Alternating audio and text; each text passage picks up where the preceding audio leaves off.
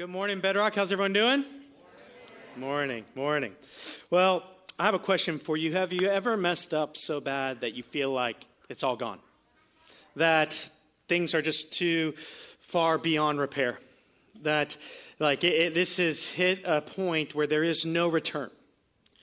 In the Bible, we see a couple places where it, it begins to feel like that. It feels like things have messed up so much and people have messed up so much and life has messed up so much that, that things are beyond repair. And today we're going to take a look in the scriptures at a name of God that I really believe emanates this idea that it's really never too late with God. With God, things are never too far gone. Things are never too far past. Things are never beyond what God can do. And so, God is going to show us that today in His Word as we look at this name El. It shows up one time in the Bible, in the book of Ezekiel, but it means the God who is there. And today, this verse in these, these verses that we're going to look at, we're going to look heavily into the book of Ezekiel, or we're going to see that some things really go bad and things seem beyond repair, and God has a word and a message for you and I. As I was thinking about this, and you know, we're in Mother's Day, and um, I was thinking about this feeling of, of having someone there. And a story came to mind as um, you guys may remember, I shared this a few weeks ago. When I was in college, I dislocated my shoulder. It dislocated out of the back of my shoulder. I was playing football, um, like backyard football, not even like this isn't like I was in a real game, and I dislocated my shoulder out the back. Uh, and I was driving a stick shift car at the time, so I was like, I got to go, guys. I left, drove my stick shift car home with my shoulder dislocated, and when I got there, my mom was there. And she was like, I was like, I think I dislocated my shoulder. And she was like, Well, let's, you know, take off your shirt. Let me take a look at it. She's a nurse. I was like, I can't get my shirt off. Like, this is for sure something's wrong. So we get to the hospital, and as I'm getting out of the car to go to the emergency room, my shoulder popped back in. And I was like, Hey, we're good. And she's like, No, we need to go figure out really what's going on because we don't know how bad things are. So we went and I got an initial scan at the ER, and they were like, We're going to have to refer you to a specialist. It looks like you have a pretty bad tear in your labrum. I was like, Okay. So we get back to the specialist really quickly because I was on my way to head back to Liberty University for the spring semester. And we got there and they did an MRI and they did all these scans, and I had a really bad tear in my labrum. It hadn't torn all the way, but we were really close. And the doctor kind of sat us down, and my mom was in the room with me and my dad, and the, he began to kind of delineate for me the possibilities of what I was going to need to do in order to heal. And he said, Yeah, you have a bad tear. I think we're going to need to do a surgery and to repair your arm. And once we do that, then you're probably going to have a long repair time, like over a year. And then not only that, we don't know if your shoulder will function the way that it used to. I like to golf a lot, and so that's a big part of golfing. And he was like, I don't know if you'll really be able to golf the way that you used to. And honestly, if you go and get this surgery, then you're going to need to stay here for the semester. And you're going to need to not go to college. You're going to need to stay here, get repaired, and all of these things. And so, what began to happen for me is all of these things, like really quickly, started to go away from me like things that I loved and my plans for the future. And I was like, man, I'm going to lose a whole semester of college and I still have to pay for my house up there. And so I got to figure that out and I got to figure this out. And, and my mom was sitting there specifically, and moms are so good at this. Um, she could tell that I was like starting to kind of like panic like oh, okay there, there's a lot changing here and it seems like things are, are really far gone like there's this is kind of this is going to change. And uh, the doctor gave us all of our options, and we sent him, like we said, can we have the room for a minute just to kind of discuss what we want to do? And uh, my mom, the very first thing that she said before like anything else, she looked at me and said, Okay, no matter what happens, I'll be there. So if you got to stay here for the semester, you got a place. And if you got to pay for your house up there, we'll take care of that, like while you're here. And um, if we got to figure out school and we got to, like, I'm there. And if you want to go back up to school and figure that, like, I'm there. And, I, you know, I really didn't know what the future was going to hold for me. All I knew is that my mom and my parents were going to be there, whatever that future was. And when I started to feel the sense that they're there, my fear and anxiety and worry and my hopelessness that I was beginning to experience began to subside. Not because I knew what the answer was, not because I knew how this was all going to turn out, but because I knew that my mom and my dad were going to be in that future with me. That's a lot of what we look at today in the book of Ezekiel. Now, let me catch you up a little bit about what's happening because when you parachute into the middle of a book, you lose a lot of the story. So here's what's happening Ezekiel is this prophet. And he's been taken into Babylonian captivity. And he gets this prophecy, he gets this vision that the city of Jerusalem is going to fall and that the temple is going to be destroyed. And he gives this prophecy to the people and he begins to like tell them this and he, he's worried and he's off in captivity and where we're going to find ourselves starting today is ezekiel has just gotten the news that jerusalem has fallen that the temple has been destroyed. And you know like there's sometimes in life you don't want to be right. This was probably one of those moments for him. And he had warned the people and he told them, because we have strayed, because we have gone away from the Lord, and because of all of these things, there is this great oppressor called Babylon coming, and they're going to wipe the floor with us, and they are going to destroy the temple. And this was so important for the people at the time because they believed that the presence of God resided in the temple. This is where they worshiped. This is where they saw God. This is where they experienced God and all that He had. And so, man, they're in this moment where, like, what are we going to do? Like, what has happened? And, and it feels like things are too far gone. And maybe that's how you feel today. Maybe you feel like things are too far gone. Listen to what Ezekiel chapter 11, uh, starting in verse 7 says. It says this Therefore, this is what the sovereign Lord says The bodies you have thrown there are the meat, and this city is the pot. But I will drive you out of it. What he's saying is, you guys have destroyed this place. You guys have done some things to this city, and now I am taking you out of this place. You fear the sword, and the sword um, is what I will bring against you, declares the sovereign Lord. I will drive you out of the city and deliver you into the hands of foreigners and inflict punishment on you. You will fall by the sword, and I will execute judgment on you at the borders of Israel. Then you will know that I am the Lord. This city will not be a pot for you, nor will it be meat, nor will there be meat in it. I will execute judgment on you at the borders of Israel. News gets goes from bad to worse, right? The city's fallen, the temple's been destroyed. Like everything that we, we had longed for so long in our lives is gone. And now you're going to tell me that these other nations and these other places and these other things are going to be used by God to, to bring punishment and, and correction to Israel. And man, it just feels like it's all gone. The city's destroyed, the temple's destroyed, everything.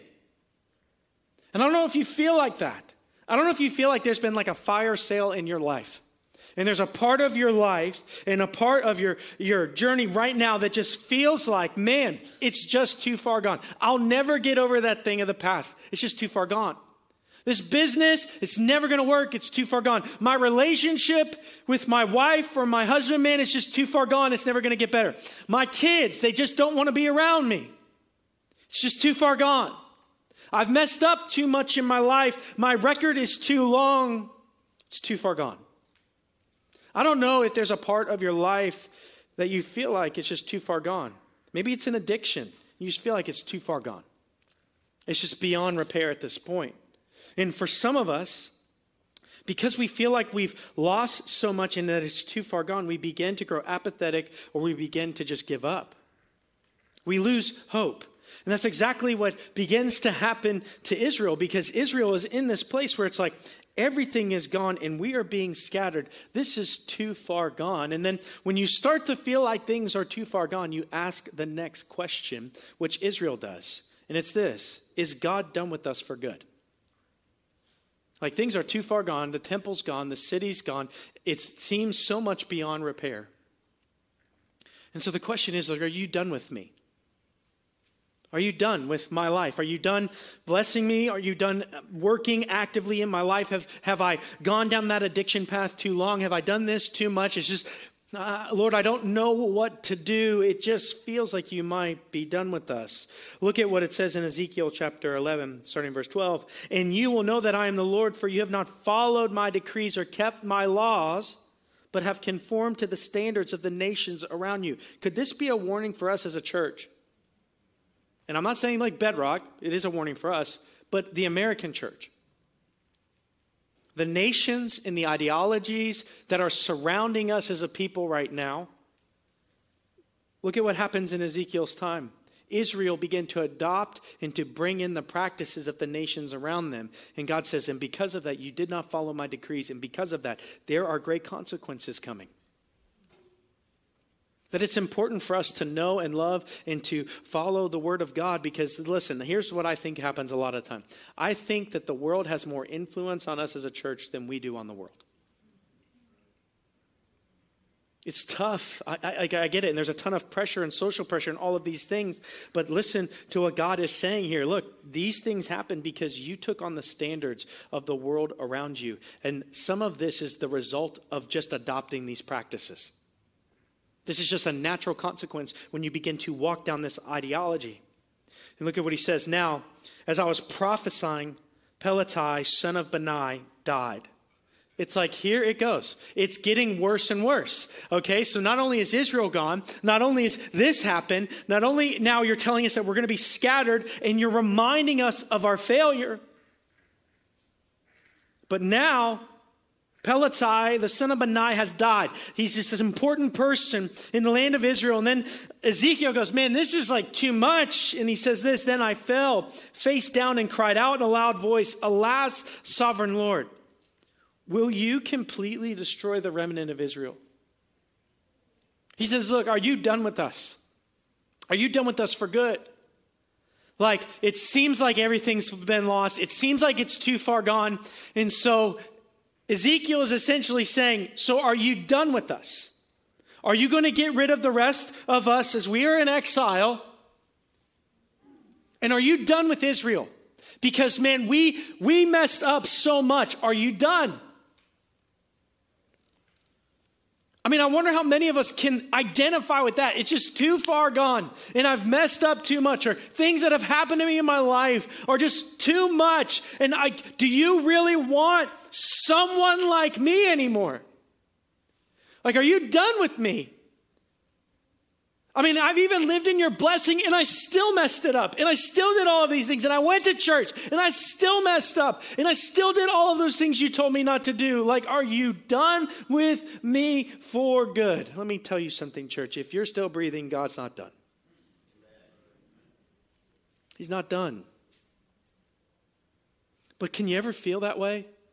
Can you ever just feel like, like some of the consequences that are coming into your life and some of the, the, the things that are happening in your life, instead of going like, man, you know, I did bring this into my life, you start to see this as God's removing his hand from you completely.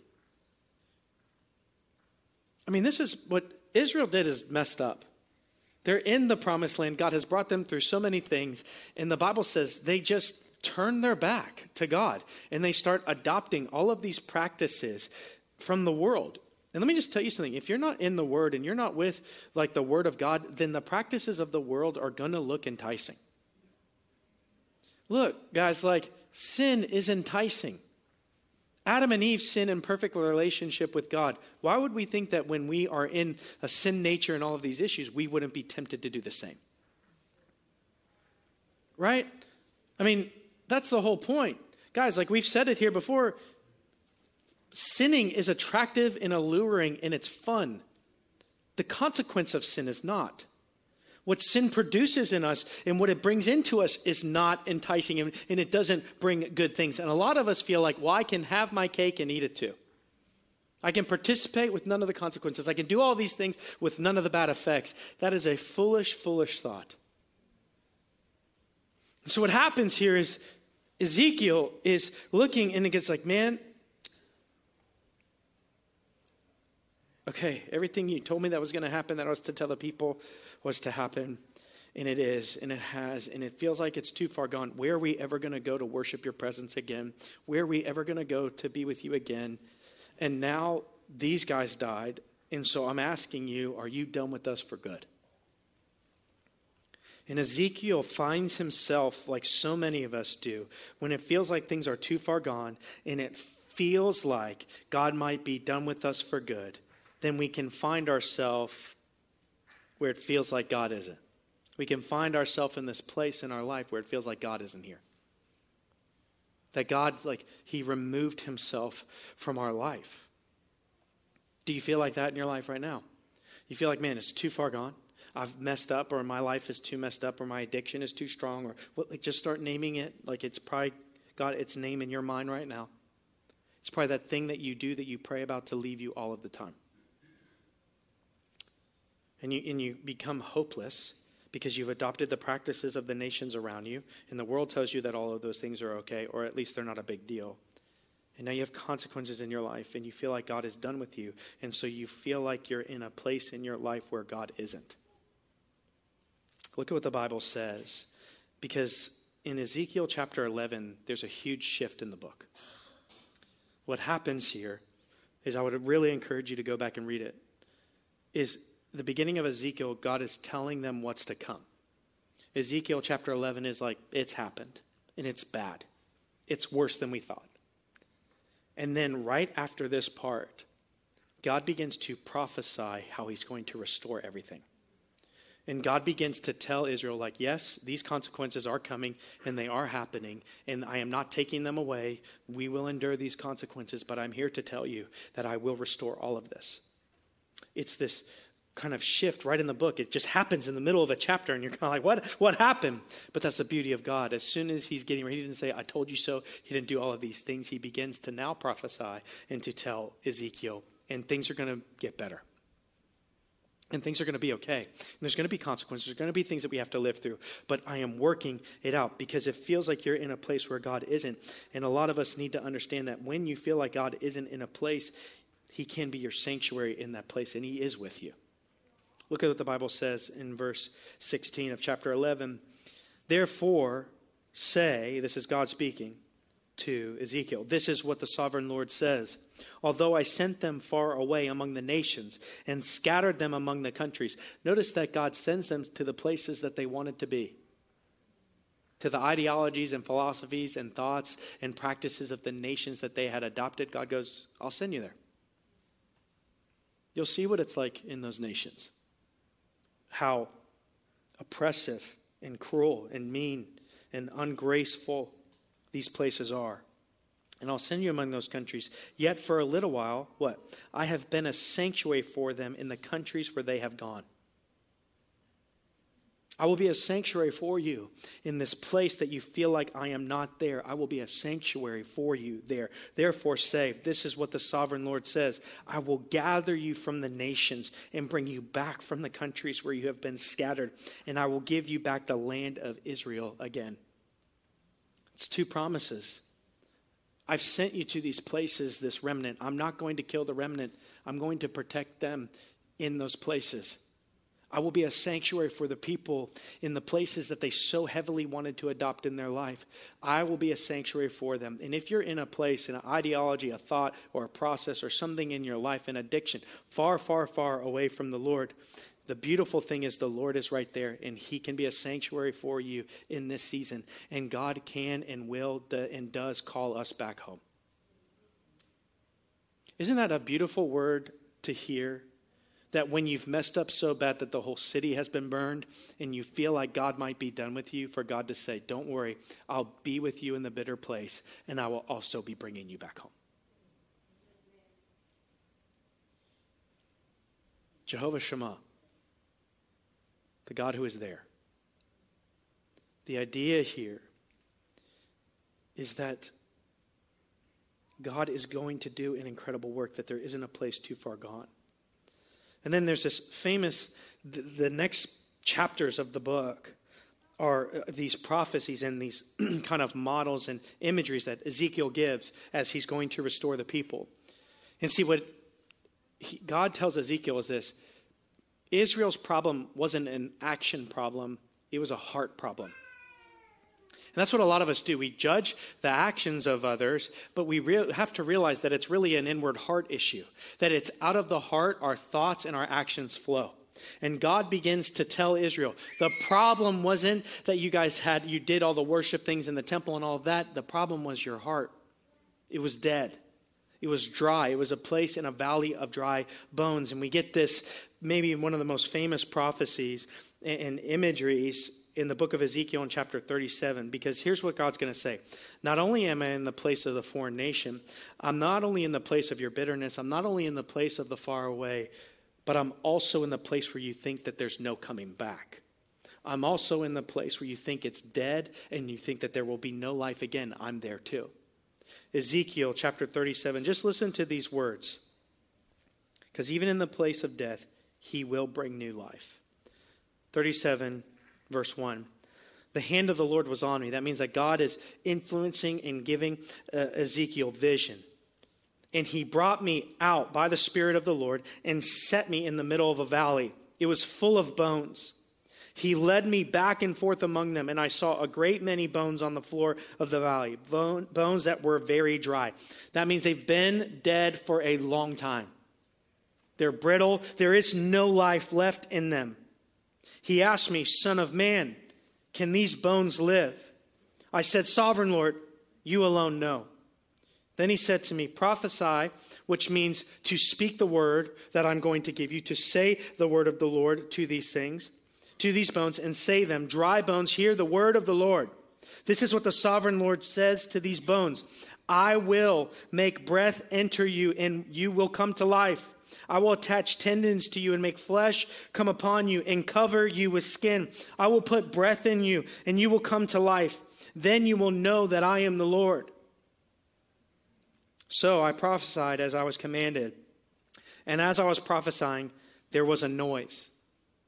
Can you just close your eyes and for just a minute imagine what this sounded like? That there was this noise as he was prophesying, a rattling sound and the bones came together, bone to bone. I looked, and the tendons and the flesh appeared on them, and skin covered them, but there was no breath in them. Then he said to me, Prophesy to the breath. Prophesy, Son of Man, and say it. Say to it, This is what the sovereign Lord says Come, breath from the four winds, which is this imagery of creation in Genesis as God breathed into Adam. Same word used pneuma in the New Testament for the word Holy Spirit is this idea of breath or wind. This is connecting so many different things. And he says that I will breathe into these slain that they may live. So I prophesied as he commanded me. And breath entered them, and they came to life and stood up to their feet, a vast army. Then he said to me, Son of man, these bones are the people of Israel. They, they say, Our bones are dried up, our hope is gone, we are cut off. It's too messed up. Therefore prophesy and say to them, This is what the sovereign Lord says My people, I am going to open your graves and bring you up from them. I will bring you back to the land of Israel.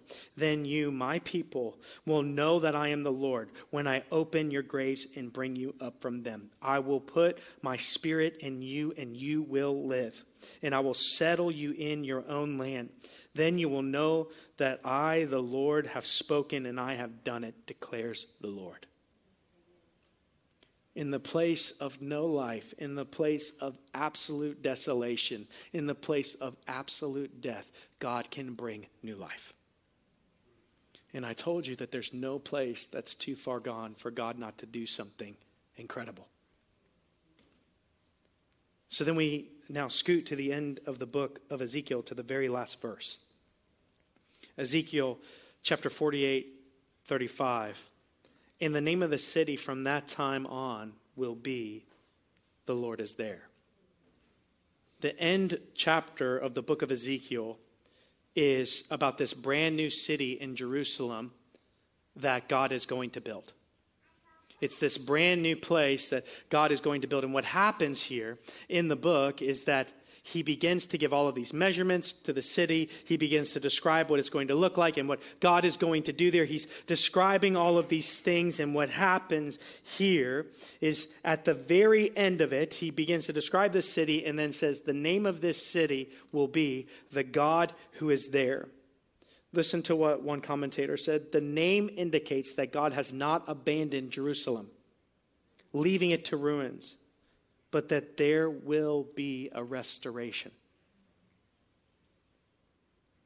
God is your victory. And for so many of us, when we look towards the future and we've lost hope because everything has been lost and we feel like God may be done with us and we feel like we're in a place where God isn't, and we feel like even in the valley of death, we feel like our lives and part of our life is like that and we feel like there is no hope. Jehovah Shammah is the God who is there who's in the midst of that. And we see from this prophecy and we see from this moment that God is not abandoned you and God has not left you and God is not done. And for so many of us, as we look towards the future with hopelessness, as we look to the future with maybe great regret or despair, or we think that God has just resided us to live in this life and God has no purpose for us anymore, and all of these things in our life are gone, you look towards the future and there's great anxiety because you believe He's not there anymore, because you think He's done with you. But the Bible tells us something so different. He is Jehovah Shammah, He is the God who is there, He's in that future. He's in that place. In the good work that He's going to produce in your life, you may not even be able to see it at all right now, but God is working it out. We need to do what Israel was commanded to do to turn back to the Lord, to, to take away the other influences of these nations and these things in our life, and to recommit our life to Him, and to come back home to Him, and to begin to set our mind on Him. Because not only is He the God who is there, but the idea is He's also the God who is here. And let me tell you how the Bible in the New Testament begins to unravel this for us. Matthew chapter 1, verses 20, 21 to 23. This is the prophecy of Jesus coming into the world. She will give birth to a son, and you are to give him the name Jesus, because he will save his people from their sins, from the place of desolation, from the valley of dry bones. Right? Because the wages of sin is death from the place that there is no life. Jesus will save them from these things. All of this took place to fulfill what the Lord had said through the prophet. The virgin will conceive and give birth to a son, and they will call him Emmanuel, which means God with us. Jesus is this identification in this act of grace, in this act of moment where God begins to reside with his people. And we see that he's not just out there in the future, but he's right here, right now with us. And not only does the, the New Testament say that Jesus is Emmanuel, God with us, but when talking about the Holy Spirit, Jesus says this in John chapter 14 If you love me, keep my commands. Sounds very similar to the book of Ezekiel, doesn't it? Hey, you guys left me. You guys left my commands. You went to these other nations. Jesus gives the same commandment. Follow my commands. Follow what I have told you. And I will ask the Father, and he will give you another advocate to help you and be with you forever. Remember how he says in Ezekiel, I will send my spirit into you, and you will live? Well, here we go. And he will be with you forever, the spirit of truth, which is God's spirit. The world cannot accept him because he is they neither sees him nor knows him, but you know him for he lives with you and will be in you. He is the God who is not just there, he is the God who is here. And he is present, even in the midst of your trial, in your tribulation, in your suffering. I know, I know, I know. I know that it seems so hard. I know that it seems so overwhelming. I know that it seems like God isn't here, but he is. I know that it seems like he may be done with you, but he's not. You have breath in your lungs. God is not done. But we also can't just start to blame all of this and go, well, I'm going to go do my own thing and then expect your presence and expect all of these things to be evident in my life. God says, like, no, I am the God who is there, but follow my commands, follow what I say. The book of Ezekiel is this moment. We see this in the New Testament. We see what I'm saying. Follow me, there's life in me. But not only that, as I was studying this, and some of you may know this, Ezekiel chapter 48 is identically mirrored in Revelation chapter 21. As the Bible begins to describe the last things, and the Bible begins to describe the new heaven and the new earth and all of these things, the prophecy that Ezekiel gave of the measurements of the city are found in Revelation chapter 21. And I want you to hear because sometimes we do feel like the place that we are in is so desolate and so dry and we are losing hope. Set your eyes upon the Lord, trust and believe in Him and what He can do. But sometimes our current circumstance feels so overwhelming that the thing that we need to look towards is the future, the God who is there the God, if you're a believer in Jesus Christ, who is already preparing a place for you that is beautiful and wonderful. And listen to the God who is there already in what he is doing. Revelation 21, verse 2 I saw the holy city, the new Jerusalem, coming down out of heaven from God, prepared as a bride beautifully dressed for her husband. And I heard a loud voice from the throne saying, Look, God's dwelling place is now among the people and he will dwell with them. They will be his people, and God himself will be with them and be their God. And then look at the promise that happens when we are with the God who is there already. He will wipe away every tear from their eyes. There will be no more death, or mourning, or crying, or pain, for the old order of things has passed away.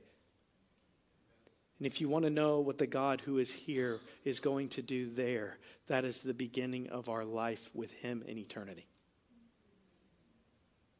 One little name in one little verse in the Bible has such profound implications for you and I. How good is our God? And let me just tell you something. Some of you may be on a mountaintop right now, but I'll guarantee you there's a valley coming. And most of the life, our life is not lived at the mountaintop and it's not lived in the valley, it's lived in the middle. But how comforting is it to know that you need to remind yourself now that when you do get into the valley, God's already there. He's already waiting for you, He's already working it out. He's already present. And I don't know what the future holds for you or us or the church. I don't know what's going to happen in America. I don't. I do know what happens in Revelation. But here's what I do know whatever does happen, wherever things do head in your life, in my life, in our life as a church, and in America and in the world, I know this God's there. And His goodness is there, and His power is there and His provision is there, and His grace is there, and His love for you and I is there. It's already there. And so sometimes, when this life is so hard, I need to remind myself of my future. I need to remind myself of the God who is already there in the kind of home He's prepared for me and for you if you're a believer in Jesus Christ in this room. And this is why Jesus can say, I am the way, the truth, and the life. No one comes to the Father but through me. Why would you want to go through anybody else? Why would you want to go through anything else? Because it doesn't build kingdoms like that. He is the God who is there. He is the God who is here. And He knew that we didn't just need Him there, we would need Him now. And so He sent His Holy Spirit he sent Jesus Christ, and he sends, sends both one to save us and now the one to redeem us and to restore us and to sanctify us and to strengthen us in this moment. You're not alone. Wherever you are, you're not alone. And so, whatever fear you have of the future right now, whatever despair, whatever addiction you don't think is going to get better, whatever business issue is going to happen, what, I don't know what it is. You probably have something that like keeps you up at night, that wakes you up at two in the morning. You can't go back to sleep for an hour and a half, or two hours, or three hours, or sometimes at all. I don't know what that is, that boogie monster in the back of your mind that, that goes there and is, is present in your life. The problem is, is, are you believing that God is there with him too? And do you believe in the goodness of God that even when Israel messed up as bad as they did, the first words of God were, Don't worry, I'm going to make this okay? And maybe you've messed up, and maybe some of the boogie monsters in your life and the things that are in the closet that are lurking and scaring you so much are the result of your own actions. We believe in a God who overcomes our sin, our problems, our pain, our judgment, and he died for us and rose again to show victory over sin and death. And so whatever whenever those things come knocking, just remember that God's in the room with you ready to open the door. Because he's there and he's here now. And so, so as we get ready to respond this morning, the same peace that I experienced when I just knew that my mom was going to be there, no matter what the future held. And you moms are so incredible at that. That same peace that I had can be experienced infinitely more when I know and trust and believe that the God who made me and created me is there too. More capable, more provision, more love and grace.